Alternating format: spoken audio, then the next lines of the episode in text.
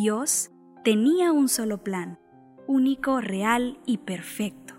Acompáñanos cada viernes y conócelo en el podcast Plan 316 con Kevin Velázquez. Bienvenidos. Que Dios les bendiga a cada uno. Es emocionante emprender este viaje en la realización de un podcast semanal junto a ustedes. Sé que será edificación para sus vidas y personalmente un reto a desarrollar. No tengo más que decir que soy alguien que le debe a Dios todo, porque sin merecerlo, a Dios le ha placido darme todo. Por eso iniciamos esto juntos, para poder hablar de ese Dios que nos mostró la importancia que tenemos en Él. ¿Y por qué he denominado este podcast Plan 316? Pues es un nombre que Dios me dio un tiempo atrás, dándole un significado impresionante a su amor, su compasión, su ternura y la esencia de su corazón. Esto está basado en Juan 3:16 donde expresa, pues Dios amó tanto al mundo que dio a su único Hijo, para que todo el que crea en Él no se pierda, sino que tenga vida eterna. A mi parecer mi parte favorita de este versículo es su inicio, no destacando que Dios amó al mundo, porque no especifica eso. El texto dice, pues Dios amó tanto al mundo. Ese fragmento bíblico, más que solo expresarnos la existencia del amor de Dios, nos expresa la magnitud de ese amor, un amor un poco diferente al concepto humano de amor que poseemos, pues el amor de Dios no es un amor que se basa en circunstancias, en situaciones o en conductas. El amor de Dios es un amor de una entrega total sin esperar ser correspondido. El pasaje declara que dio a su único hijo. Dios no hace un trato con nosotros, algo como quizá, hey, te doy a mi hijo, pero tienes que amarme, o algo como te doy a mi hijo, pero tienes que obedecerme. Si bien el amor y la obediencia es algo que sin dudarlo Dios merece, Él no esperó a que firmáramos un contrato para darnos a su Hijo, sino que dio a su Hijo y Él nos da libertad si queremos amarlo y obedecerlo en nuestro libre albedrío. El amor de Dios es un amor con una magnitud tal que se sacrificó a sí mismo. ¿Para qué? El texto lo dice, para que todo el que en Él crea no se pierda, sino que tenga vida eterna. Y aquí vamos viendo el objetivo real del amor de Dios, el objetivo central de la visión de Dios, el mayor deseo del corazón de Dios, y es que nadie, absolutamente nadie se pierda que todo el mundo alcance el regalo perfecto de la salvación por medio de un acto que a simple vista es pequeño, pero espiritualmente repercute de una forma impresionante, que es el acto de creer que Cristo es el Hijo de Dios y que fue enviado para ser la manifestación del amor del Padre. Este es el plan perfecto de Dios, salvar a sus hijos y brindarles el regalo de la vida eterna. Dios no tenía un plan B, ni mucho menos un plan C por si Jesús fallaba el plan A. Dios solo poseía un plan único, real y con garantía de tener éxito. Dios solo poseía su plan 316. Entregarse a sí mismo por amor y darnos la oportunidad de volver al diseño original. Quizá tú pienses que no eres mala persona, que no cometes los pecados que otros cometen, que no te equivocas tanto y que eso te hace menos pecador que el resto, pero en realidad todos nacemos en ese pecado que traemos desde el pecado original en el Edén. El tener conciencia del bien y del mal nos da la posibilidad de hacer el mal. Es más, Puedo asegurar que a todos nos duele leer Santiago 4:17 que dice, recuerden que es pecado saber lo que se debe hacer y luego no hacerlo, porque sabemos lo que es bueno, sabemos lo que debemos hacer, pero en gran parte de las ocasiones no lo hacemos.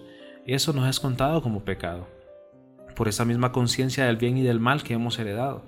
En ese momento en el Edén perdimos los derechos originales que Dios tenía para nosotros, pero también en ese momento en el Edén se gestó el plan perfecto de Dios para salvarnos.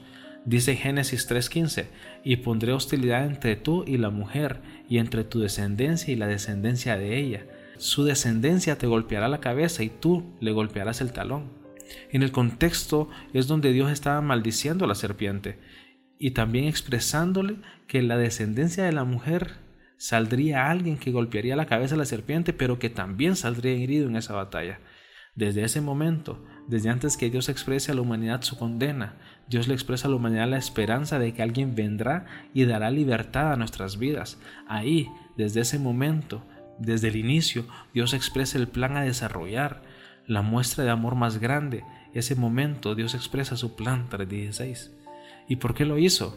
¿Por qué Jesús siendo Dios y teniendo el poder de Dios sufrió por nosotros? ¿Por qué no se defendió?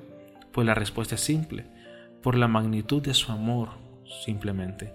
Por lo que yo quiero iniciar con una serie de temas llamado Amor 360, y para que entremos en materia de lo que esto será, responderemos a este capítulo introductorio a la pregunta ¿qué es el amor? A menudo suelo hacer esa pregunta, ¿qué es el amor?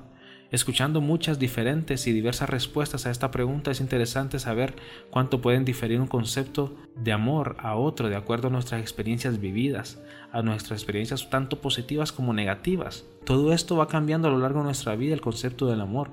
Todos hemos escuchado a alguien o incluso hemos sido ese alguien que fue traicionado o a quien le mintieron y ha dicho el amor no existe o ya no creo en el amor pero en realidad no es tan fácil dejar de creer permanentemente en algo que encontramos a lo largo de nuestra vida. A menudo ni nos damos cuenta cuando vuelve el pensamiento del amor real, ese instante cuando alguien nos lo demuestra. Simplemente lo volvemos a sentir y a creer en él, sin hacernos preguntas, sin cuestionarnos, simplemente vuelve. Hay un versículo bíblico que nos pone en perspectiva tres virtudes que son vitales, sin embargo podemos observar en él el énfasis especial que le da el amor. En 1 Corintios 13:13 cuando nos dice, y ahora permanecen la fe, la esperanza y el amor. Estos tres, pero el mayor de ellos es el amor. Aquí observamos que el apóstol Pablo nos dice que estas tres virtudes permanecen con nosotros, pero el mayor es el amor. ¿Esto indica que la fe es menos importante que el amor o que la esperanza es menos importante que el amor? Está claro que no podemos descalificar la fe y la esperanza, pero el amor juega un papel muy diferente a estos dos a lo largo de nuestra vida terrenal e incluso a lo largo de nuestra vida eterna. Es importante ver el significado de cada una de estas virtudes, donde se debe a lo interesante, la importancia de cada una de ellas y del por qué el amor es la más excelente de las tres. La fe es la única de las virtudes que su definición está plasmada en la Biblia de una forma clara y la encontramos en Hebreos 11.1, donde la define como la certeza de lo que se espera y la convicción de lo que no se ve. La fe sin duda es una virtud sumamente importante para poder creer en Dios y en lo que Dios mismo está haciendo. La fe nos da la seguridad de su existencia, su divinidad, su obra, su presencia y su poder. Entonces nos podemos preguntar, ¿cómo siendo esta la fe y teniendo tanta importancia en nuestras vidas podría ser menor al amor? Por otro lado, la esperanza, aunque no se encuentre definida en la Biblia como lo está la fe, se habla mucho de ella, siendo esta fundamentada en la fe si bien con la fe tenemos la certeza y la convicción de Dios y su obra, la esperanza imparte valor, entusiasmo, optimismo y gozo a lo que esperamos de Dios, siendo el antídoto para la desesperación, el desaliento, el desánimo y la tristeza, convirtiéndose en el estimulante para una actividad plena dentro del propósito que Dios nos ha dado a cada uno de nosotros. El salmista al meditar sobre la incertidumbre y vanidades de la vida se dirigía a Dios como la base sólida de su esperanza y hacía el énfasis de su salvación, su socorro y ayuda que venían de Dios. Llegando a la tercera virtud y más excelente que las dos anteriores está el amor, que aparece cerca de 250 veces esta palabra en la Biblia. Sin embargo, de la palabra amor tampoco aparece ninguna definición en la Biblia muy clara, como lo hace con la fe. Pero en un texto muy conocido podemos encontrar atributos del amor que nos da una perspectiva de la profundidad de esta virtud y lo encontramos en 1 Corintios 13 donde expone al amor de la siguiente forma. El amor es sufrido, es benigno, el amor no tiene envidia, el amor no es actancioso, no se envanece, no hace nada indebido, no busca lo suyo, no se irrita, no guarda rencor, no se goza de la injusticia, más se goza de la verdad. Todo lo sufre, todo lo cree, todo lo espera, todo lo soporta. El amor nunca deja de ser. Sin llegar a dudas podemos ver esos atributos que nos pueden dar una perspectiva de lo que el amor es, pero va mucho más allá. Y me conmueve saber que uno de los atributos de Dios y el atributo por el cual se conoce a Dios es el amor. Primera de Juan 4.8 nos lo demuestra de una forma muy clara al decir el que no ama no ha conocido a Dios, porque Dios es amor. Si bien la Biblia nos dice que Dios nos ama de muchas maneras y formas, es impresionante la manera que Dios manifiesta su amor a la humanidad. Pero Dios no solo da amor, Dios no solo manifiesta amor, sino que Dios mismo es la esencia del amor real. Ese amor que con todos los atributos que leímos antes, ese amor que es superior y más excelente que la fe y la esperanza, ese amor que se encuentra en un solo lugar, en la fuente de su esencia, que se encuentra en Dios. ¿A quién Dios ama? A toda su creación. Te ama a ti y me ama a mí a pesar de nuestros errores, de nuestros fracasos, de nuestras derrotas, sin importar cuántas veces has anunciado retirada en tu vida. Dios te ama con amor eterno, con amor excelente, con amor real. Siempre he creído que Dios nos da su amor con el mismo objetivo que nos da todo lo demás en la vida. Esto está escrito en Mateo 10, 8, donde nos dice, de gracia recibisteis, date gracia. Así como recibimos su amor por gracia, debemos dar ese amor también por gracia. Y quiero enumerarte tres vías en las que podamos dar ese amor. La primera vía para demostrar ese amor es amar a Dios. Siendo el primer mandamiento, Jesús lo recordó en Marcos 12:30 al decir, amarás al Señor tu Dios con todo tu corazón, con toda tu alma, con toda tu mente y con todas tus fuerzas. Este es el principal mandamiento. Dios nos ama de una manera extravagante y espera que lo hagamos de la misma forma hacia Él. Al decir que le amemos con todo nuestro corazón, alma, mente y fuerzas, se refiere a que le amemos con todo nuestro ser. Dios nos ama con todo. Nosotros debemos amarlo también a Él con todo que nuestro palpitar sea por Él, que nuestro sentir sea por Él, que nuestros pensamientos sean por amor a Él y que todos nuestros esfuerzos sean realizados para demostrarle el amor a Él.